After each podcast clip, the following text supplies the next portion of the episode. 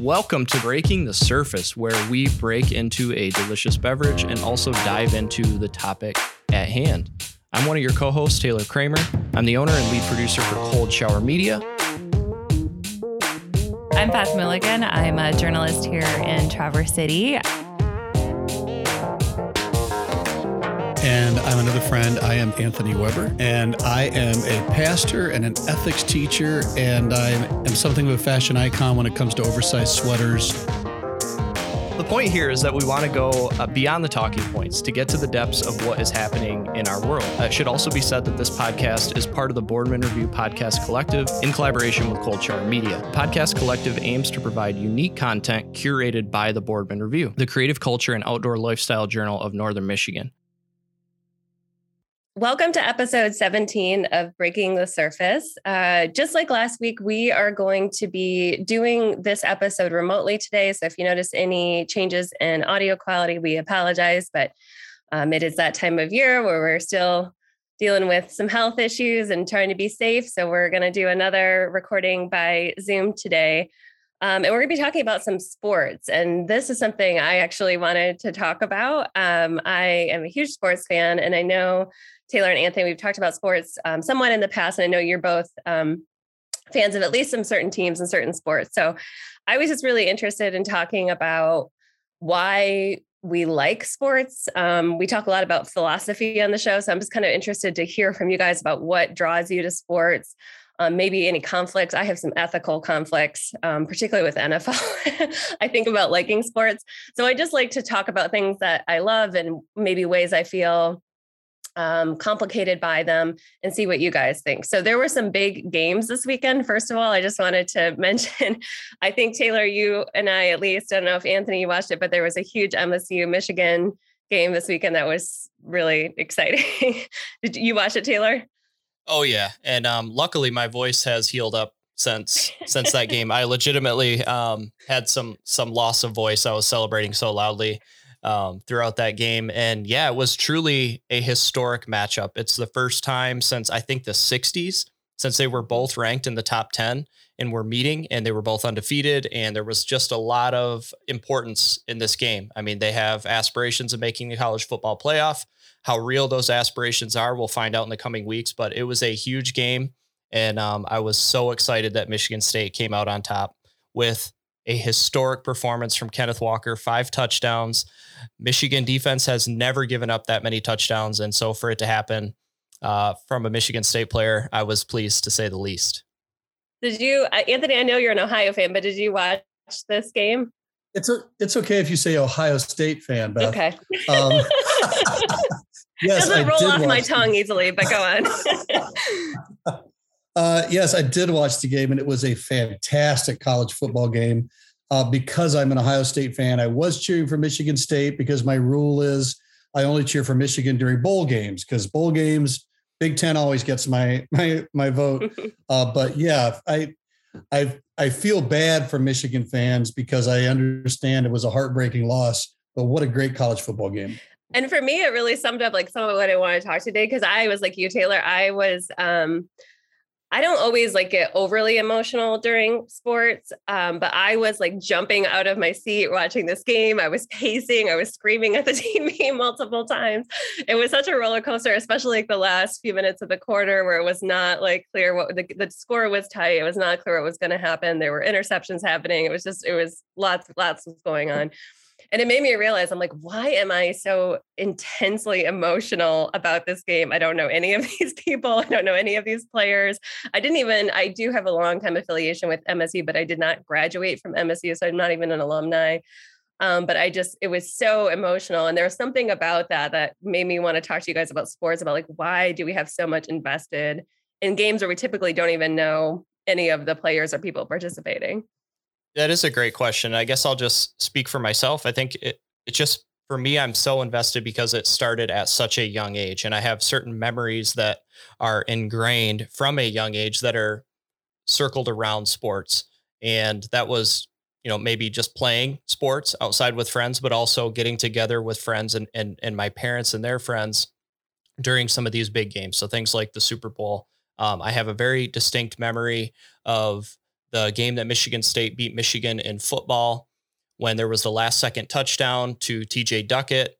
And there was a lot of back and forth about whether the clock should have started a little bit earlier or not. And at that young age, I remember just experiencing and witnessing this intense bitterness from Michigan fans after that loss.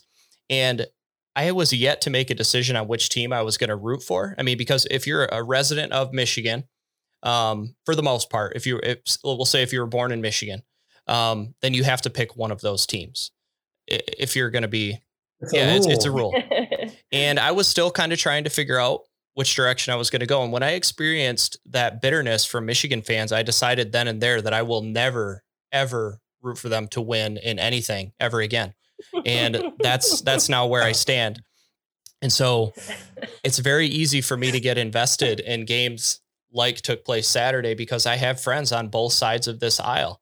And it's just a lot of fun to have this kind of tribalism and this rivalry um, sense, uh, this competition, the the back and forth, the arguments, and trying to trying to state your position and why your team uh, deserves to win. I I just I really really love it, and I've actually found in the last couple of years that I have a bit more of a balance where I can actually appreciate the competition that's taking place on the field, and while I still certainly favor one team over the other, um, I have a little bit more perspective on it and and understanding it when I was 20 years old and I was watching this game with all my college friends, it quite literally felt like life and death.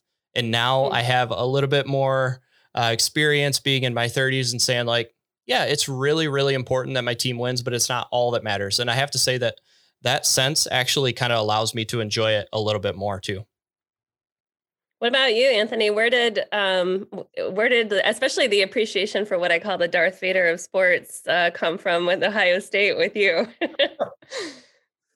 you know, uh, okay, so when I lived in Columbus, um, obviously, you know, the Mecca. I remember when I lived there, I was in my teens and then early married, and there was this real excitement, especially on game day, and especially if it was a home game. You could go downtown, go to any sports bar, and it was just electric, right? It's that kind of it's one of those events where in a in a world that anymore is often very fragmented for lots of different reasons when you get a home court vibe even if you're not in the stadium there's something about that that really unites you almost with a city. Like i still remember the crazy feeling of driving through columbus and feeling like the whole city had this like electric momentum and i knew that there was millions of people or however many people in columbus could have cared less about the game because not everybody's a sports fan, but it felt that way. My wife's a Seminole fan. She grew up in Tallahassee, probably 10, 15 minutes from the stadium. And when I was dating her, like getting together with her and her youth group to watch the games, uh, Taylor, you were mentioning life and death. It was hilarious. Like, yeah, they lived and died. And that's back when they were good. Um, just to clarify, you know, something that I was thinking of um, and talking with Taylor a little bit before we started recording was I was watching the articles after Saturday because Ohio State had a had a a win that was closer than they would have hoped against Penn State.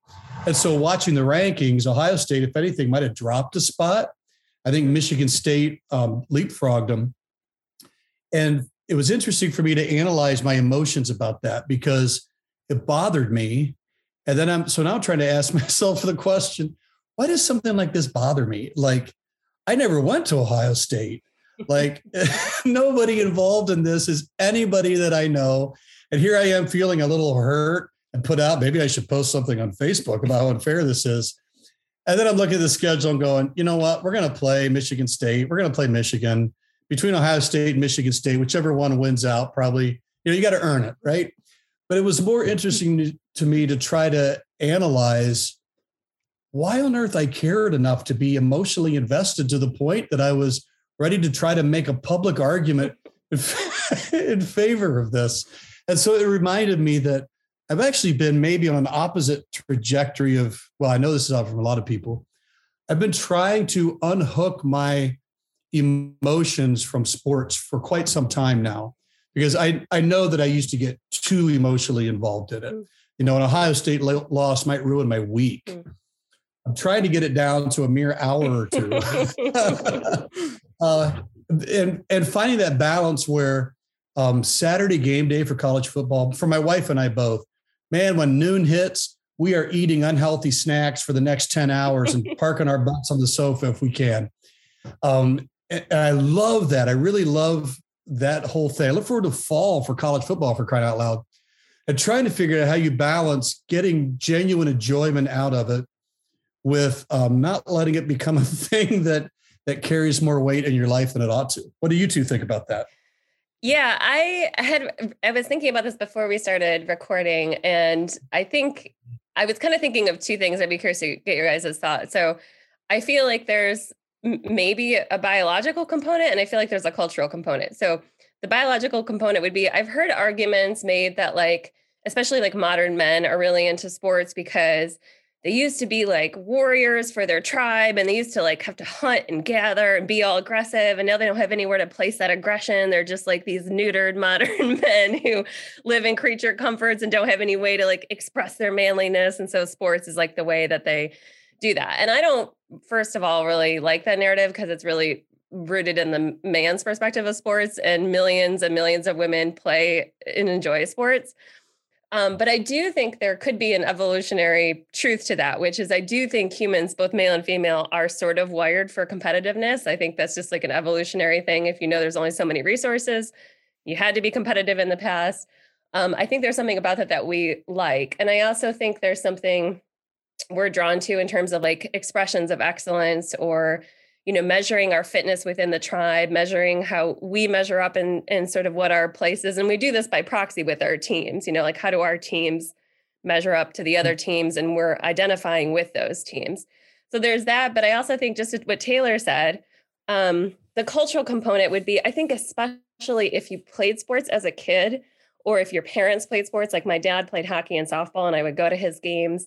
And just this sort of I think nostalgia that would build as a little kid of like seeing your dad compete and being under the bright lights and the popcorn and just like all of these things that were exciting about sports as a kid. And then I also played um, volleyball and basketball and softball myself. So there are a lot of components of sports like team building, learning to work cooperatively with other people, physical fitness, all these things that I think are really good um, for kids, especially, and to continue to care about as adults. But I do agree with you, Anthony, that like as an adult, trying to process it um, in an emotionally healthy way, especially when there are a lot of ethical conflicts within mm-hmm. sports that have power and money, which are two things we've talked about on the podcast before that tend to be corrupting. Mm-hmm. Um, and also just for me, I also like to gamble. so you can illegally, you can legally now bet on a lot of sports. Mm-hmm. So I have to be careful not to get too caught up in sports betting, which I also love to do. But yeah, there's just a lot going on there. I guess I'd be curious to get your guys' thoughts on that. Yeah, I was um yeah, I love what you were talking about in terms of, you know, having played sports yourself growing up and Anthony, I know you did too. How many kind of valuable things can be taught through sports? And so my wife was an excellent athlete in high school as well. And it's interesting as we talk about um, if there's a future with with children involved, what what do we want them to get involved in? And a lot of it, yeah, seems to maybe have less to do with specific sports. Like, of course, I would love for them to play basketball or or another sport that I really enjoy watching. Um, but where can they get some of the what other activities can they get involved in if it's not sports where they can learn some of the same lessons that sports might teach you? And that leads me to competition because uh, I personally am a huge fan of competition. And um, to the point where uh, my family is growing up is almost scarily competitive. Like I think some people from the outside would would walk in and see, you know, the way we were playing a board game or ping pong or foosball or whatever it was, and be like, "This is not uh, normal," and they weren't wrong. Um, but I still. Why do you have guns out from an yeah, right? but I I love that. I love, I've always loved competition. And now as, a, as an adult, it's even like if we're, if we're playing board games with friends and you can kind of tell that there's one person in the group who is a little nonchalant and they don't really care if they win or not. I'm like, well, this isn't fun anymore. Like, why, why don't you want to win? If we're going to keep score, then you might as well just try to win. Otherwise, don't even play. And I don't know how healthy that is necessarily, but as I've gotten older, I think I have been able to maneuver through like, a healthy sense of competition. It's it's keeping me um, vibrant and alive and excited for what I'm doing, but also not to the point where I'm maybe losing relationships or, as Anthony said, an entire week because um, Michigan fans on my Twitter feed are are spouting off after they may have won a game or something. I do think if you over-identify, and then I want to I want to have Anthony jump in, but I do think if you over-identify with sports, it can become unhealthy for sure. And I'm the same way as you are, Taylor. And it's even more complex for me because I'm a girl and a woman, I guess. And you're not supposed to be, And, you know, it's not something that's necessarily prized in women to be like aggressive and competitive. It's more like smile and sit on the sidelines, like stereotypically at least. Um, and so I've always loved, like, I've often been the only woman playing like flag football with my high school friends, you know, or like I've just always been in those spaces and I loved it. But I am so competitive that I am a very terrible loser. and I know, like, I've come to realize, like, me screaming or cursing or thinking that I think for me, it was because I grew up in a lot of poverty and I had a lot of self doubts about myself. And when I played basketball or I played softball, like that was a way of like putting the rich girls in their place or like showing like I was just as good as other people. And so the competitiveness went deep into like who I was and my value as a person. And it was like, I have to be the best at this to show like I'm worthy. And I have still carried that into adulthood. So that's where I think it gets unhealthy is like, if you think your value is defined by how good you perform and we see this with professional athletes all the time if they get injured or they go through a spot where they're mentally not there and they can't pitch all of a sudden or um, what happened to simone biles at the olympics you know getting the twisties what happens to your identity if you're overly wrapped in proving yourself through your fitness or competitiveness? And anthony i want to let you weigh in.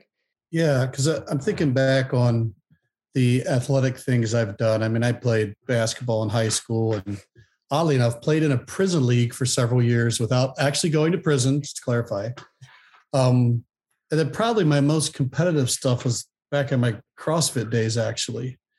And I always felt like competition with sports did two things. One was it reveals you, uh, and then also it forms you. So it does both of those simultaneously. And I, I wonder if one thing that appeals to us about sports in terms of playing it is we often wonder, what will I do when the going gets tough? What will I do when I'm under pressure? And while there are lots of other ways to figure this out, sports is a way where you go, okay, the game's on the line. How will I respond to that? Um, you know, the, the competition looks overwhelming. Will I crumble or will I see it as an opportunity to give it my best, win or lose? And then so so you learn something about yourself. You learn also whether you're a good winner or a good loser or bad at both those things. Now, as a basketball coach, which I did for years, I realized pretty quickly you have to coach people how to win sometimes as much as you have to coach them how to lose. Um, because, uh, okay, we could have a whole, whole episode about that. But then the other thing is how it shapes you. Like you have to make decisions. If your coach gets in your face because you were an idiot, you have to make a decision about how you'll respond to that kind of thing. Mm-hmm. And so, while I think there are plenty of other ways in life that we can also face those kinds of things, I think ideally sports allows you to to have those things happen as you play. Here's a question I have, um, Taylor and Beth. And one of it is why do we see sports competition as a way to measure our value or worth? And Beth, you just talked about how uh, playing volleyball and and you noted that there was something you had to wrestle with was uh, a way to like gauge i'm with these all, all these other people who are seen as perhaps more successful or better but i can prove myself because i'm better at volleyball. Mm. and i really felt like i wrapped a lot of my identity up in basketball for years. Like there was something i connected. If i'm good at basketball then that validates me. And i remember when i started dating my wife we were bible college and I was playing intramural stuff. and this is embarrassing to even tell this story. I would get so bothered when she wouldn't come and watch me play basketball. Like, like, do you realize, do you not realize how good I am? Like, I am poetry in motion. How could you not come watch me play basketball and be impressed by this guy that you like? And I remember Sheila basically giving me the big shrug of the shoulders, like, Anthony, it doesn't matter to me how good you are at basketball. Mm. And processing that was a crazy thing. Like, um, yeah. So I I wonder what it looks like. It, it's just made me curious. Why is it that we associate certain things with a validation of who we are? Because in the overall scheme of things, and I say this as a guy who loves sports, sports seems like a terrible way to gauge the validity of our lives. And yet I think we're inclined to do it. Even the teams that we cheer for, like we want to be associated with a winning team that can move a ball 100 yards across the field. How on earth, right? So unless you're a Detroit Lions fan, then it's maybe 10 yards per possession. Um, yeah, so that's actually something that fascinates me, and I don't quite know the answer to it. I'm curious what the two of you think about that. I, yeah, I'm not sure that I know the answer either. I'm just thinking back to uh, when I was competitively playing sports in high school, and then again in college. I wasn't a traditional college athlete, but did a lot of the intramural things. And at one point, uh, in my first couple of years of college was playing like six to seven days a week, oftentimes with the college basketball team. And I did, you know, identify myself as I was the basketball guy. And um, winning and losing had a lot to do with that. And so I think that the transition maybe I've been able to make is to uh, see less value in winning and maybe more in just identifying myself as a competitor and maybe more as a competitor with character. And so, how am I hmm how am I competing? In what way am I competing? Uh, what what are people going to think of me as I'm competing? And after, what what impressions am I leaving? I guess as opposed to solely judging myself off of off of winning. And the the thing that always comes to mind. So my my grandparents were definitely helped form the competitiveness in our family, and so much. In fact, here's a quick story about my grandma Vicky. So when I talk about ping pong, um, she lived right next door, lives right next door to my to my parents. And so anytime after Thanksgiving dinner, people are starting to say, like, all right, let's get doubles team going here for ping pong. She would run home, put on a headband, sweatbands, ankle braces, I kid you not, and return. And she was just as good as anybody else. And at one point, she was going for a ball that was a little bit out of reach, and she put her head through the drywall. she continued to play after that. That's the type of person she was. Now, her husband, my grandpa Larry, is also very competitive, but he has uh, maybe not quite the same psychotic approach to competition. So, um, he was my golf coach in high school. Now, basketball was my number one thing. I probably spent 90% of my time on basketball, 10% on golf. And anytime I would get frustrated in golf and think about throwing a club or slamming it down or whatever, he would say, Taylor, you're not good enough to get mad. And what he means by that is that I have not put the time in to be deserving of judging myself harshly on that sport. Mm. Now, if it were basketball and I was shooting anything less than like 85% from the free throw line, I had a reason to judge myself harshly because I was shooting hundreds of free throws a day. And that's something that has really, really stuck with me throughout my life is what things am I actually putting effort in and what am I not putting effort in, but then, you know, convincing myself that I still should be deserving of certain results. I don't know if that answers the mm. question, but I'm more interested in how I'm viewed as a competitor um, as opposed to how I'm viewed as as a winner. And I don't even mean that in the traditional sense of competition, but just how do I tackle a project at work? You know, how how is that playing out in in my adult life? Yeah, to your to your question, Anthony. I mean, I think I think it matters so much because it matters culturally. and we start that emphasis young. And then, of course, when we get to the university level, I mean, we've talked before about the NCAA, but obviously there's a huge premium on sports there and it kind of continues through the professional world. So if culture says like this is important and this is who's popular and this is who we admire, it would make sense that that's who we'd want to be and associate with. But to your point, is that the best measuring stick? Probably not. And I think what I'm interested in is I see now so many ethical issues that are coming up starting at the young uh, sports level. For example, you know, the conversations about is football even an appropriate sport for kids to be playing given the head injuries that can occur from it, um, especially when their brains are still forming when we see what happens at the adult level. Um, I've also, you know, seen things like here in Michigan in the last year, we've had cases of teams making racist remarks to each other and getting disqualified in Michigan high school sports. Um, I've heard of teams, you know, coaches encouraging their players not to get tested for COVID so that they don't get disqualified from playing like in championship games. I mean, these are all like major ethical issues. You have hazing issues that happen even at the high school level. I mean, people get assaulted, there's pressure to drink. So there are a lot of negative connotations that can go with sports also. And I try to wrestle with those and not even getting into the NFL and issues of domestic violence and I just uh, there are so many it's I think that's why I'm interested in it though. There are so many cultural and ethical implications that happen in sports and I'm interested in what Taylor said, which is for me I'm at the point where I'm not like an athlete anymore. I know you're still doing CrossFit and some stuff. Anthony. Oh, I'm not. No, no, I'm not. You're not anymore. Okay. My glory days have passed me by. and I've seen Taylor, you post some of your workout videos and stuff. I'm not in that place. I, I live a pretty sedentary life. I do a lot of like trivia, bar game kind of competition now. So it's in a different place and then just rooting for sports teams. but what I am trying to work through is how I continue to support like college and professional sports despite those ethical issues I just brought up. Like, how do I wrestle with that? What is my participation in it mean for that power complex?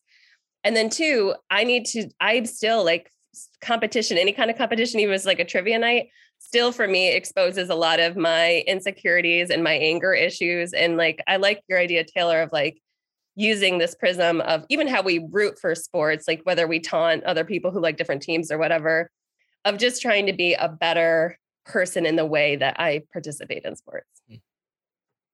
You know, I, I like that distinction, Beth. I think there's a difference between rooting for a team to succeed versus rooting for another team to fail. Mm-hmm.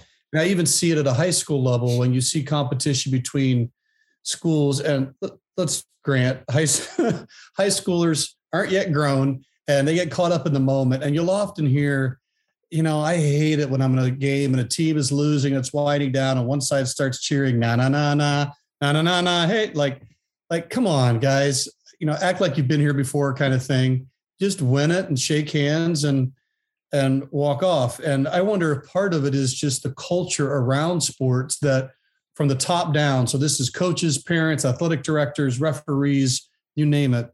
It it is there's a focus that goes to let us play our best and then win or lose with class. And what we're looking for is applauding success versus applauding failure. Hmm. Which might seem like a playing with words, but I do think there's an important and there's a difference in the mindset that you have. I think as an example, just a, like a quick example. So like the World Series is happening right now, and the Braves and the Astros are in that series. And the Astros, you know, had this huge cheating scandal within the last couple years. Um, and my partner is a Dodgers fan. The Dodgers sadly got eliminated um, by the Braves this year, but um, he still has this grudge against the Astros for this cheating scandal because it probably denied the the Dodgers a championship. And I think like issues like that, like they're personal, but they also like they're compelling to us because we have had these experiences in our own lives. Like we've dealt with cheaters in mm-hmm. our own lives. We've dealt with people who rig the system and it doesn't feel fair. And all of these things happen in sports in ways that I feel like are just metaphorical to us. Like they resonate. I mean, they're real, they're really happening in the world, and the Astros should be penalized for cheating. Um, but it also, I think it has a deeper resonance because we're also trying to wrestle with like what we think about cheating or think about these issues in our own lives. Yeah. And I think sports, we as fans hope that within the lines on the field or on the court, that the best person and the best team is supposed to win without any help from cheating or even officiating, which is almost impossible to to have happen. But there's so for me, I feel like there's so few times in life where things actually are like a fair playing field that I want to mm-hmm. see it on the field or on the court or on the diamond.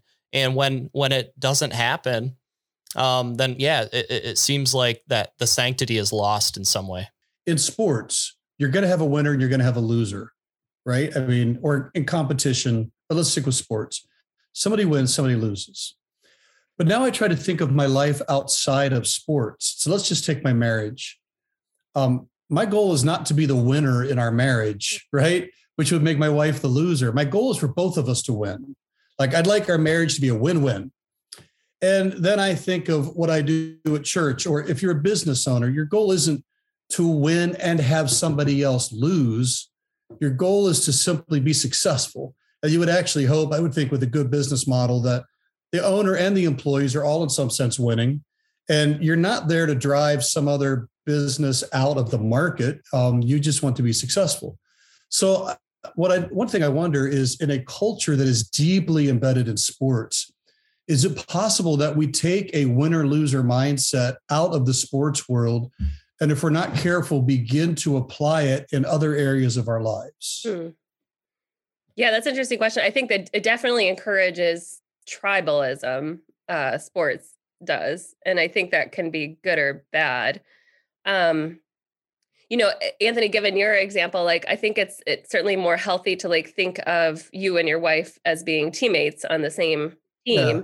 and the goal being the success of the marriage that you're working together as a as a team on and i think that could be true of the workplace or your family or whatever it is that it's not adversarial it's collaborative um, that mm-hmm. and you could probably pull some helpful sports metaphors over into those areas about how you treat your teammates or how you work mm-hmm. with your your teammates but i do i think it's a good question because i think we've certainly seen it in the political arena in the last couple of years that the idea is like we're against each other. It is very divided into tribes, and we're very invested in the failures of the other side and wanting to trumpet those failures and calling them losers or any of the kind of language we use. I mean, Trump certainly did not help with that because he lives in a world of winners and losers, and that's entirely the way he sees the world.